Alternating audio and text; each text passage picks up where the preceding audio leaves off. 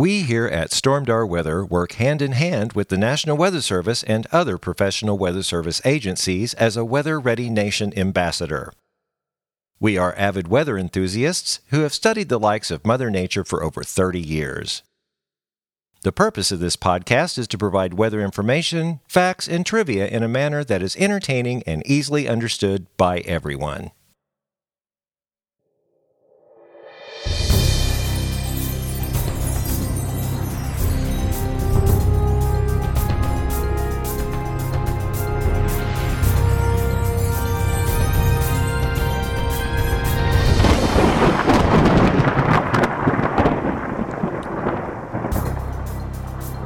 Well, hello, and welcome back to the Stormdrier Weather Podcast. This is episode 162. I'm Rando, and this is our special Sun Safety Edition. We like to play that every year. I got a chance to interview my dermatologist, Dr. Christopher Wilbers, and he's got some great information on sun safety and all sorts of things, suntan lotion, what skin cancer is, how to prevent it. It's just an amazing interview. But first, we want to talk about some stuff going on this week here in the Branson area, actually all of Southwest Missouri. We are under a freeze warning Wednesday night into Thursday. Freeze warning goes into effect Thursday morning at 1 a.m. through 9 a.m. We got a little chunk of cold air that's moved through. That's going to put our highs on Thursday only in the mid-50s. Friday morning could be another kind of chilly morning. I'm looking at the forecast grid now. It's about 30, 31.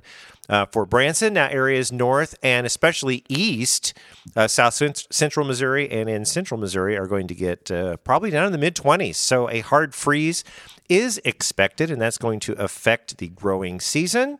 We are officially in that. Today is March 31st, Wednesday.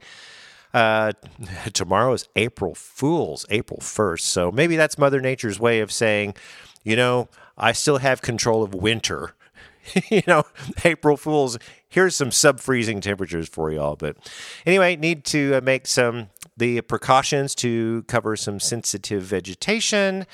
We, like I said, you know, we're the crops are just starting to grow, so people need to really, if you are a farmer or just have some plants outside, cover them up, bring them in. Do what you can because the temperatures in the mid-20s are probably going to kind of do in some of that sensitive plants. If 30, it's not quite as cold, but still we're going to endure several hours of that. So that's when a freeze warning is issued at the end of summer or end of fall going into winter. And the freeze warning is also issued in the spring when the growing season starts. So, but we don't have to worry about that very much. I mean, looking at the forecast grid, Friday high in the low 60s, Saturday high in the upper 60s, Sunday mid 70s, Monday mid 70s, and so we're progressing. This is just one of those little shots of cold air that's come down and kind of made us miserable just for a little bit. But anyway, that's what's going on the front here. So I want to turn it over to our interview with Dr. Wilbers. Enjoy, and we will see you hopefully on April 5th on Monday for an in-person Stormdrier Weather Podcast.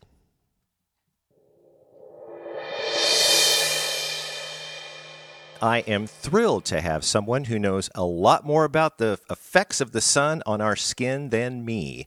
We have with us today Dr. Christopher Wilbers, a dermatologist at Ferrell Duncan in Springfield. So, Dr. Wilbers, welcome to the podcast. Hey, thanks so much. I'm excited to be here.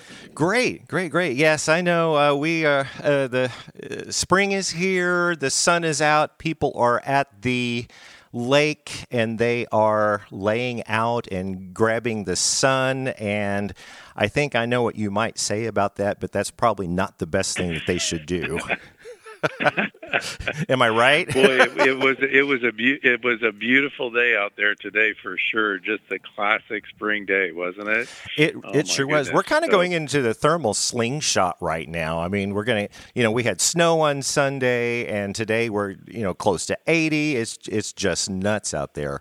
Now, I know I have to tell everyone, you are my dermatologist, and I had a visit with you a few weeks ago and found out you are also interested in weather. I thought that was fascinating.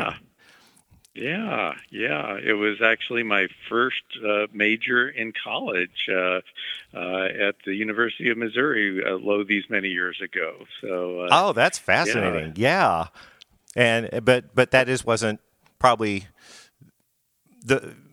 wasn't your goal at that time. Well, I thought it was just wonderful. I grew up in Mexico, Missouri, and we got some of the St. Louis television stations there. And I remember one of the television meteorologists who had actually had a degree in meteorology, and as you know, back in the 70s and 80s, that was not all that common, and right. A lot of folks were just sort of a weather announcer rather than being particularly knowledgeable about the weather, and I thought, well, that's pretty cool, and so I thought I like weather, I love being outdoors. I spent a couple of summers out on my dad's farm and just loved that, being able to watch the sky and see weather, events moving through. And so I thought, that's what I'm going to do, because I figured it was also a great way to use science to help people. And so it just fit a lot of my interests. And so, so that's what I declared as a major going into the University of Missouri, which meant I was in the School of Agriculture and got an introductory meteorology course and a lot of physics and chemistry to go along with that. And it was actually just the pain of going through freshman level physics that kind of made me rethink my major. Oh man! Oh yeah. Yeah, I knew I was going to have 4 years of more and more advanced physics and fluid dynamics, and it just I was like I love the subject matter, but it was just it was kind of taught at that level as kind of a weed out, and I just felt like I don't know if I can take 4 years of kind of of that sort of thrashing, and so I decided to look at other strengths that I had, and biology was felt like a really natural fit for me, and so I changed my major to biology, and then again trying to figure out how I could use biology to help people. I had a great example in my dad of a wonderful caring physician, and so that was the direction that I decided to go. Much to my parents' pleasure, they knew that I was not necessarily going to college to become a physician, but they were pretty happy with that phone call when I announced the change. I know exactly what you mean, because I've been totally fascinated in weather since I was 13 and thought about becoming a meteorologist. But then I, like you said, then I looked. You have to have physics and calculus and fluid dynamics and all this. It took me 2 times in college to pass the baby math class, and I said maybe that's not right. Of course, I mean, I'm a musician, so I've been playing since I was 3 and a half. So music is my life. So I decided to make weather my passion and music my career. It sounds like you made dermatology your career, and weather is another passion. Yeah. Discovered dermatology, along the way. It wasn't necessarily what I went to medical school to become. But, the interesting thing about that is that, of course, our skin is kind of the organ of the body that really interfaces with the environment. And I didn't actually have that in mind when I, decided to pursue dermatology, but, that's the part of us that encounters the weather, that encounters all of the other insults that come along with our environment. And, So it's actually probably the closest, the closest that I could come in medicine to really being directly related to weather and other environmental factors. I think that's awesome. And I'm thankful that you chose this, or else, we wouldn't have ever met up or whatever. Well, that kind of brings me around what you just said to my basic question. People are out and they're, I see them. We have Moonshine Beach down here. They're out on their boats. They're fishing. And I bet you more than half of those people are not even wearing sunscreen. Yeah. And I don't, I don't think people take skin, sun safety, serious enough because at the time, I see people, their skin gets leathery when they get older. I mean, and, and skin cancers do develop. Is there like an average? I mean, the young people are out there in the, getting all this sun, but how long does it really take for, skin cancers to come up? Sure. Yeah, that's a good question. By age 70, which that's older than probably a lot of your listeners, I'm guessing, but by age 70, about 1 in 5 people will have developed a skin cancer. Wow. And that's in the United States. That's not just looking at worldwide, that's specifically the U.S. So that's that's a very significant proportion. That's 20% of people. And, it is prevalent. And in terms of onset, I would say it used to be that the average age of my patients was probably about 60 for their first skin cancer, and I still kind of think in that mode that late 50s, early 60s is probably going to be the most typical onset time. But I have more and more patients in their 40s and even in their 30s with skin cancer, just had. Somebody today that we biopsied in their 30s for a possible basal cell carcinoma on the upper chest. And, man! So I'm seeing more and more of that. Now we don't see too many folks in their in their teenage years with melanoma or other types of skin cancer, partly because there's definitely a cumulative type of damage that occurs over time. As we get impacted by those ultraviolet rays, they cause mutations in the DNA and the skin cells. And our body does a fairly good job, actually, of picking up these little mutations and repairing them. But over time, there are an accumulation of unrepaired defects that build up to cause a lot of those aging changes that we see, and then eventually to allow the development of skin cancer. So, wow. So there's a wear and tear effect that happens, cumulatively over time. Well, that's probably what, why some people in their, 50s, 60s, and 70s that have been laying out in the sun, their skin gets all leathery and it's really dark. It just, basically, they've just radiated their skin is what I mean, do you think about it, But yes, it's very true. Yeah, and ultraviolet light is in that electromagnetic spectrum of radiation, and it is in fact doing that. And of course, we're also subjecting our skin to heat rays. Now, that doesn't maybe have as much effect on cancer development as far as we know. The heating of the skin and the infrared rays, which are also invisible, but they probably do have a significant effect on altering the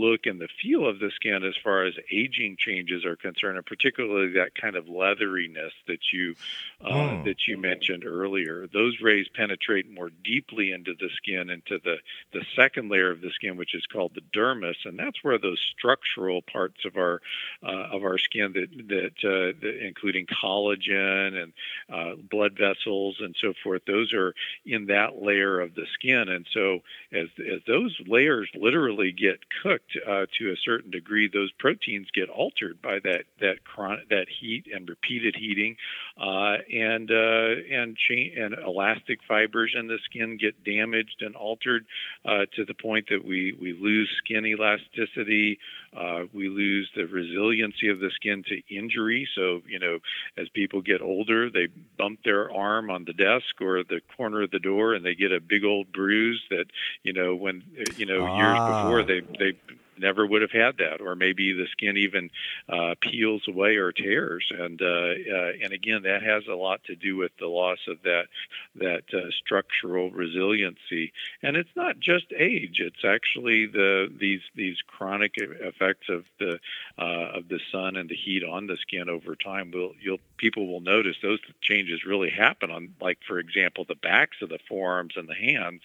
But that inside part of the forearm, or the inside part of the arm closer to the armpit, that never gets any sun or rarely gets sun, that skin usually doesn't have those kinds of problems nearly to that same degree, at least not until many, many years later. So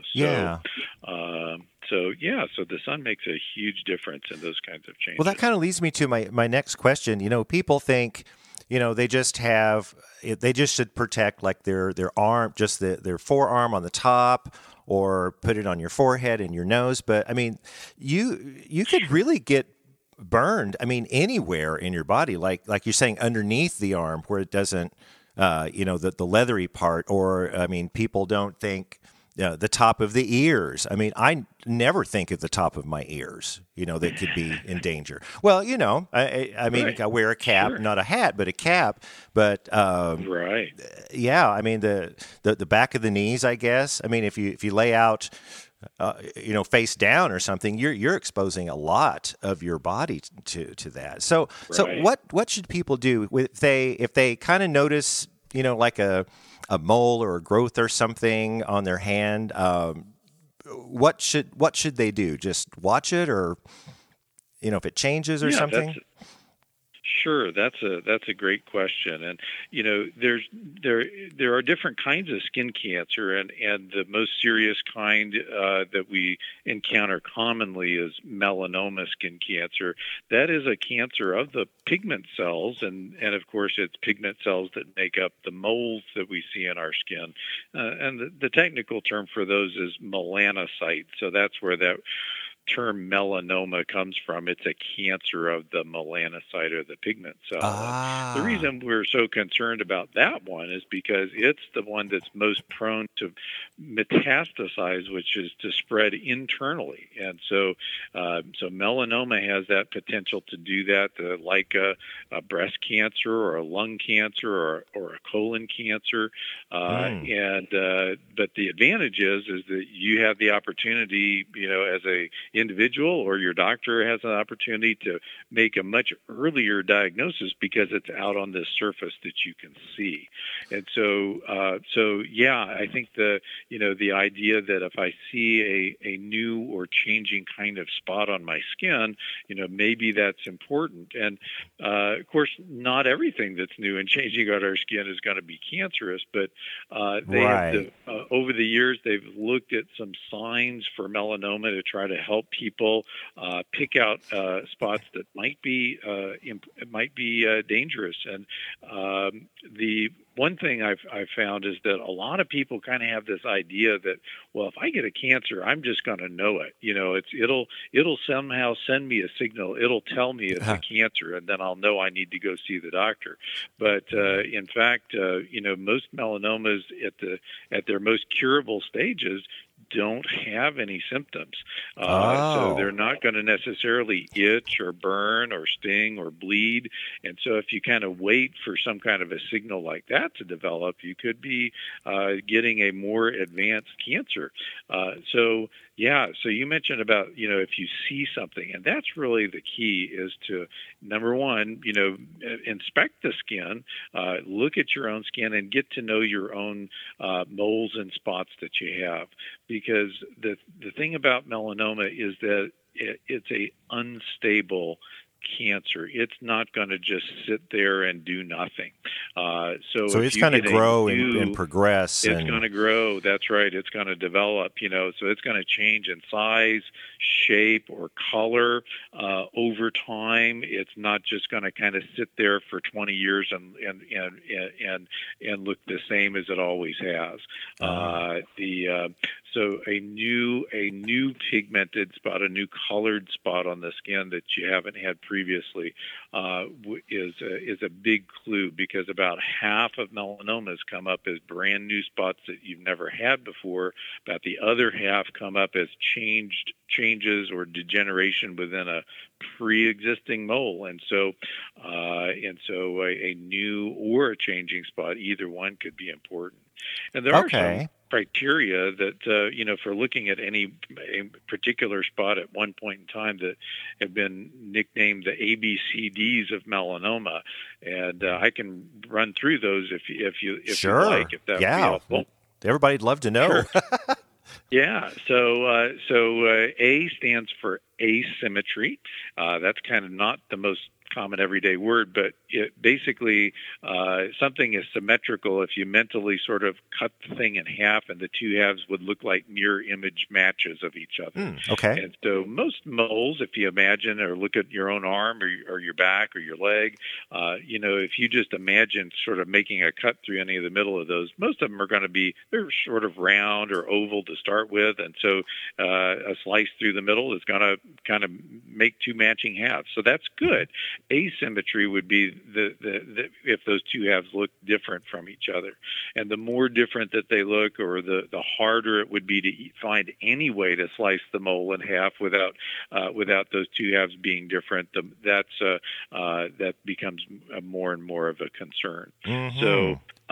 So B stands for border irregularity. So your most of your normal moles on your body are going to have a nice sharp edge to them. They're not going to be jaggedy and outlined like the coast of Maine or or something like that. They're going to have a nice smooth outline. So something that if you look at a mole and you start imagining, that it looks like some other object, like a horse or Australia or Africa or a little man running, those kinds of those kinds of things where you're starting to have an ink blot test as you look at your mole. That's a warning sign. That mole's not a normal shape.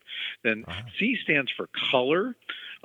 So most moles should be one even color throughout. What the concern with a mole is not whether it's a light brown or a medium brown or a dark brown per se, but whether that color is even and uniform. So moles that have varieties of colors within them, different shades of brown, and then even the lack of pigment, so a white spot within a mole or a red area that develops within a mole, those all can be warning indicators of something abnormal. So we like uniform color, and if there is occasionally a little, dot, say, in the middle of your mole, and it's very symmetrical, that's not nearly as much of a concern as if you get some kind of, irregular color area that's not in the center. So, right.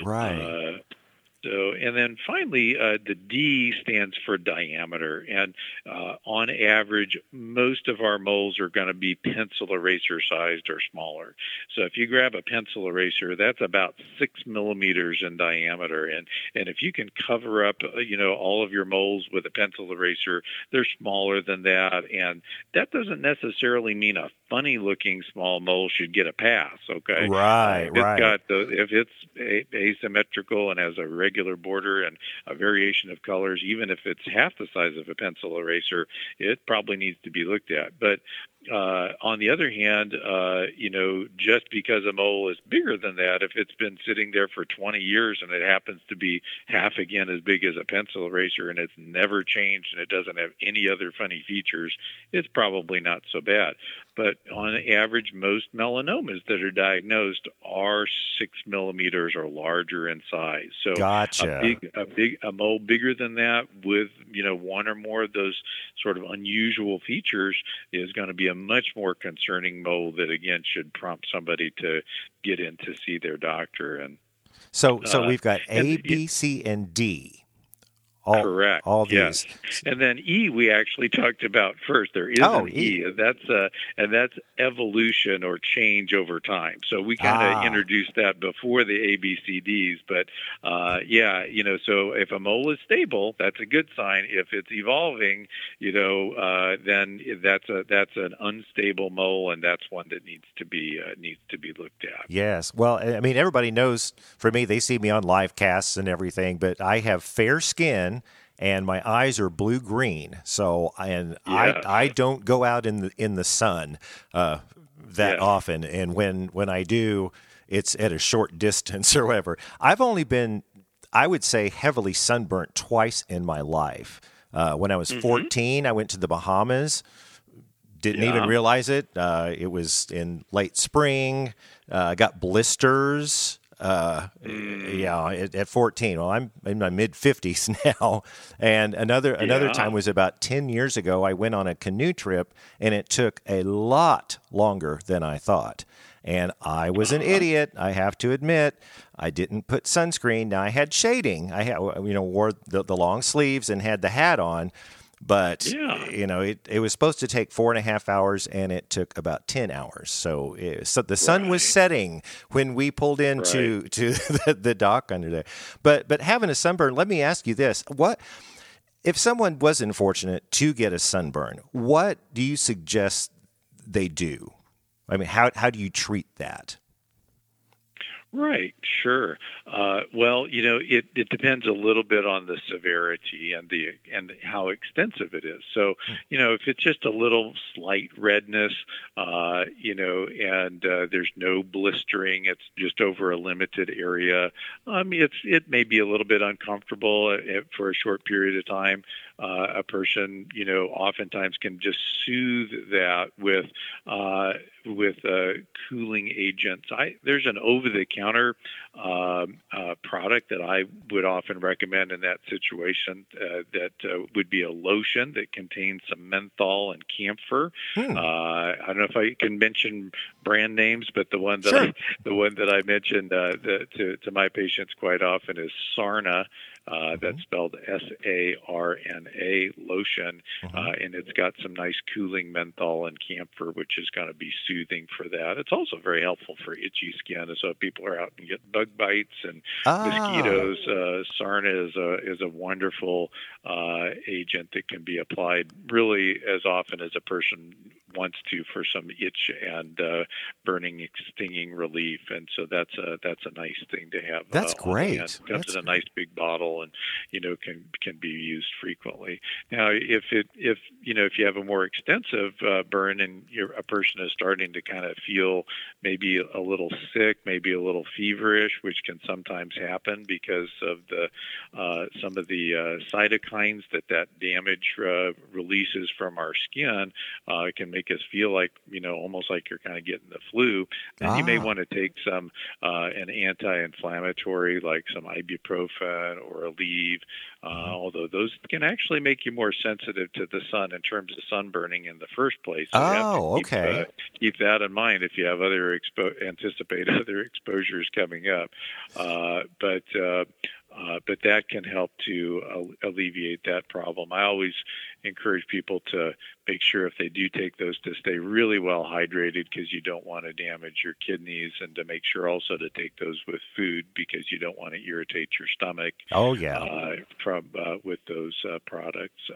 But then the care for that a person may need to, if they have blisters, they may need to drain some of the fluid out of those blisters, and then apply an emollient, something that's going to help retain moisture, because that damaged skin barrier is going to dry out. It's going to make it more uncomfortable. And so I like Vaseline or coconut oil. Oh, okay. Or nice emollients to put on those. And if you have raw areas from those blisters coming off, then to kind of hold that in place with a non-stick bandage like Telfa, which kind of has a little plasticky surface. Oh, yeah, Telfa patch, right. Keep the ointment in place without sticking to the base of those. You don't want to have something there that then dries out and gets stuck, and then you have to pull it off that raw skin. It's terrible. No, that was what we call ungood. Good. Well, a lot of people that come in, they have sunburns and stuff. They go immediately to the aloe vera. Mm-hmm. What's your thoughts on aloe? Well, I mean, I think if it feels nice, I don't really have a problem with aloe. It's kind of in that cooling, soothing agent type of a thing. But if that skin is denuded, if that top of those blisters is come off, and there's raw skin underneath there, the aloe is not going to really help the healing of that the way that those emollients like the Vaseline and the coconut oil would do. That's great to know. Rebuild new skin cells there. Yes, because so many people just want to run out and get that aloe, whatever, and just smear it all over them. But it may not be the best thing, depending on what you're saying. If it's a severe burn, you probably want to use the camphor and the what did you say the. Yeah, the Sarna with the menthol and the camphor, or the aloe for mild burns. I think those would be for more on the mild side, and then, like I said, the more severe burns, then those things like the ibuprofen by mouth, and then the emollients on the surface of the skin. Well, now you'd mentioned the really bad cancer, which is the melanoma, but we were talking a few weeks ago. I mean, aren't there? There's two other ones, right? There's the basal cell and the squamous cell. Is that correct? That's correct. Yes, so squamous cell carcinoma and basal cell carcinoma. Those are much more common than melanoma. And actually, if you look at the statistics, more people die of squamous cell carcinoma each year than die of melanoma, just because of the much higher numbers of those that are diagnosed. But they are not cancers of the pigment cells of the skin, but cancers of the skin cells themselves. So it's mutations in those epidermal cells, that outer layer of the skin, that when mutations happen in those cells, that's where you have the potential to get the basal cell carcinoma or the squamous cell carcinoma. Gotcha. Okay. That's fascinating. Yeah, I mean, I'm glad. Excuse me. I'm glad when I see you've got the nitrogen gun. You're ready every time. And I used to be afraid of that, but I'm not anymore. And if anyone's ever gone to a dermatologist before, I mean, that's usually a good first step. Am I correct? I mean, if you have a pre-cancer, something that's not cancer yet, is just to freeze it off just right there.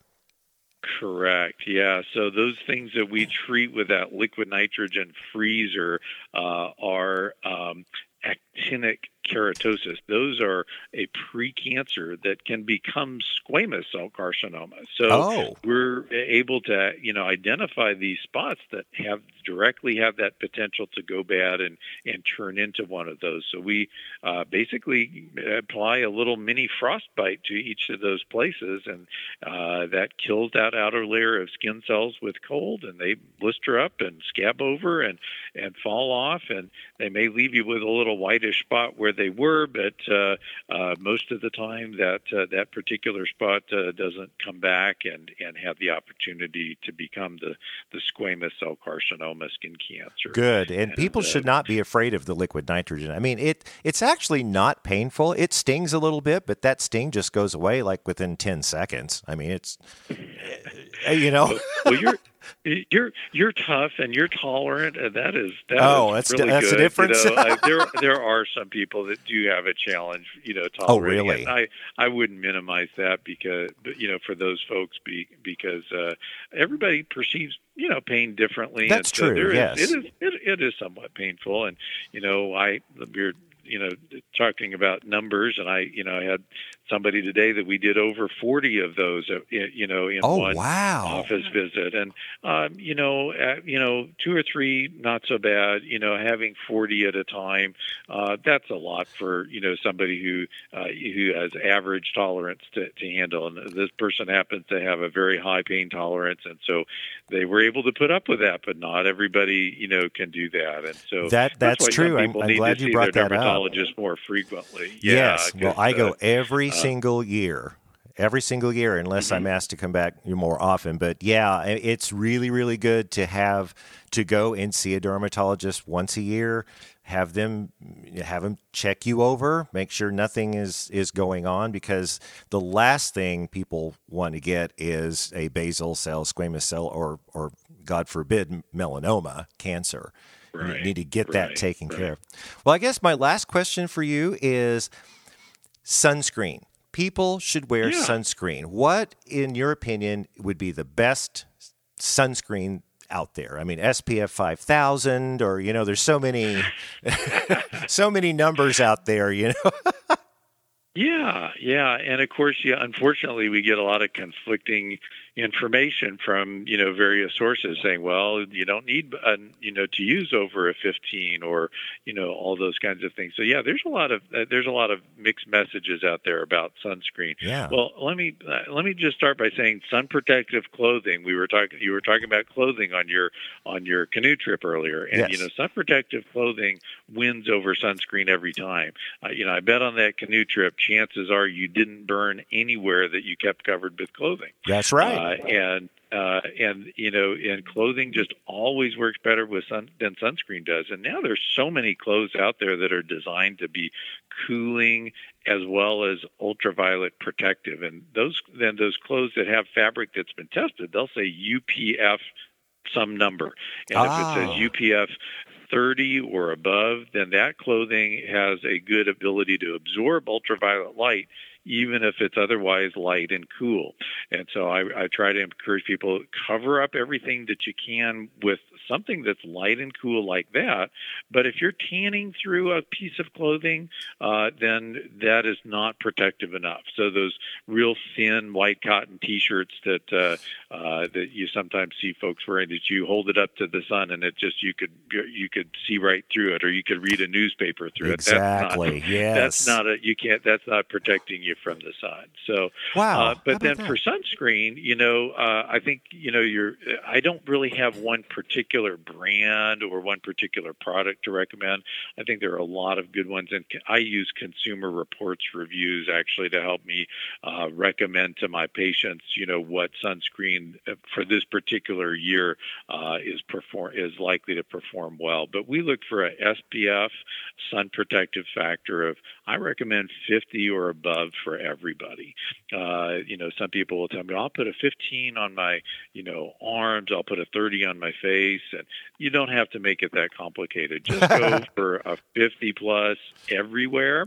And make sure it also says broad spectrum, because that means it also blocks the UVA rays, which are sort of the stealth rays of the sun. They're kind of we think of them as the aging rays. We think of the UVB rays as the burning rays of the sun. And that SPF number really only tells you how well it protects UVB rays. Okay. The word broad spectrum means that it's been tested also to include good protection in the UVA range. And then beyond that, I think it's good to know that, you know, sprays of sunscreen tend to go on awful thin. And so sunscreen sprays usually need at least two layers and a smearing around of the sunscreen in between the application of those two layers to be able to get the number that you're seeing on the label. So in general, lotions or gels are going to give you protection with just one layer, but it does need to be generous. It's best to use about about 2 tablespoons, if you were going to cover the whole body, about 2 tablespoons, which is about 1 ounce to cover the whole body. So that's probably more generous than what a lot of people use, and that's one of the reasons sunscreens can fail. And the other is that, they wash off and they also just get used up. And so after about 2 hours of exposure, their absorbing capacity is just used up, even if you've been dry. 80 minutes in the water is the most water-resistant sunscreen that you'll find. And they have to now put that on the label, what they're claiming for water resistance. And it's either going to be, none, 40, or 80 minutes. And so that means if you have an 80-minute resistant sunscreen, that means every 80 minutes, if you're at the lake, you're hopping in and out of the water, or you're just out in the garden sweating heavily, then you need to reapply that sunscreen every 80 minutes to keep up the protection. Because I've always heard that a lot of sweat off in between, you're wiping your sunscreen away too. Yeah, so, I've always heard that. People, they'll go to the pool and then they say, "Well, I have to reapply my sunscreen," but that's a good thing. Yeah. Absolutely. Yeah. I love it when those lifeguards, if you're at the pool where there's a lifeguard and they blow that whistle, once an hour to have people get out of the pool and have a break, put that sunscreen on before you get back in again. Perfect. Well, we don't want to say, tell people, don't be afraid of the sun. Don't go out and have a good time. Right. Just make sure, protect yourself so you don't have to go through, getting a cancer excised. Absolutely. Yeah, absolutely. And I think most people are going to be happier, healthier as a whole person, with outdoor activity. And I'm a huge advocate for people getting out of doors and doing those things that help them to be, happy and healthy physically. And, if a person can avoid the sun about 2 hours before and 2 hours after that point where the sun's at its zenith, which is going to be a little different if it's daylight savings versus versus not. But if they can avoid the sun for 2 hours before and after, you're missing about more than 60% of the UVB rays of the day right there.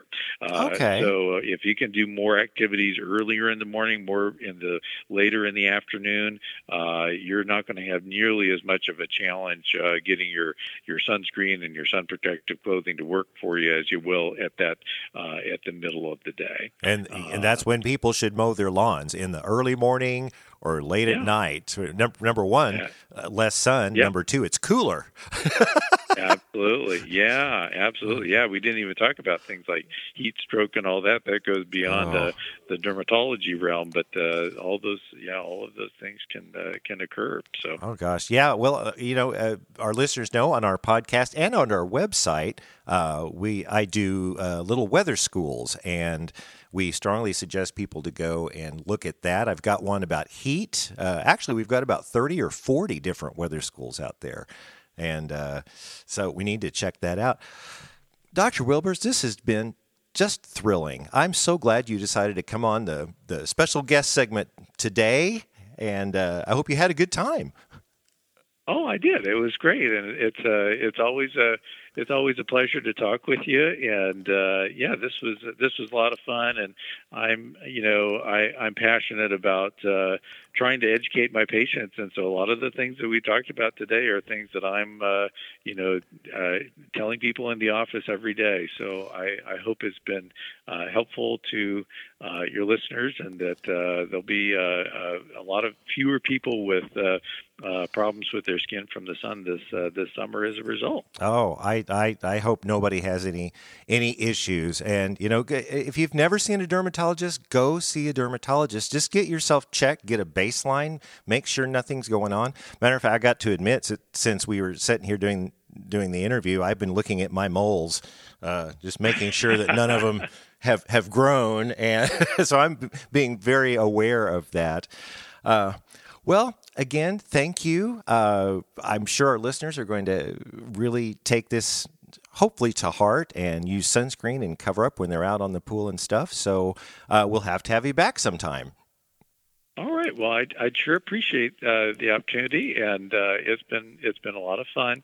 I'll just mention, if people would like to get some more information either about skin cancers or sun protection, the American Academy of Dermatology has a website online, aad.org, and there's public information there. And then the Skin Cancer Foundation, I think, has some really good information specifically honed in on skin cancer, and that's very easy, skincancer.org. So, and they'll have photos and everything there, too, so people can go and look. There are photos, there are information sheets, and statistics about skin cancer. There's a whole variety of information at both of those sites. So, yeah. Awesome. And the AAD.org also has a lot of information about many other kinds of skin disorders as well. So if people are looking for resource on other things besides skin cancer in the sun, that's a great choice as well. Perfect. Go to those websites. So, excellent. Well, I look forward to seeing you on our next visit.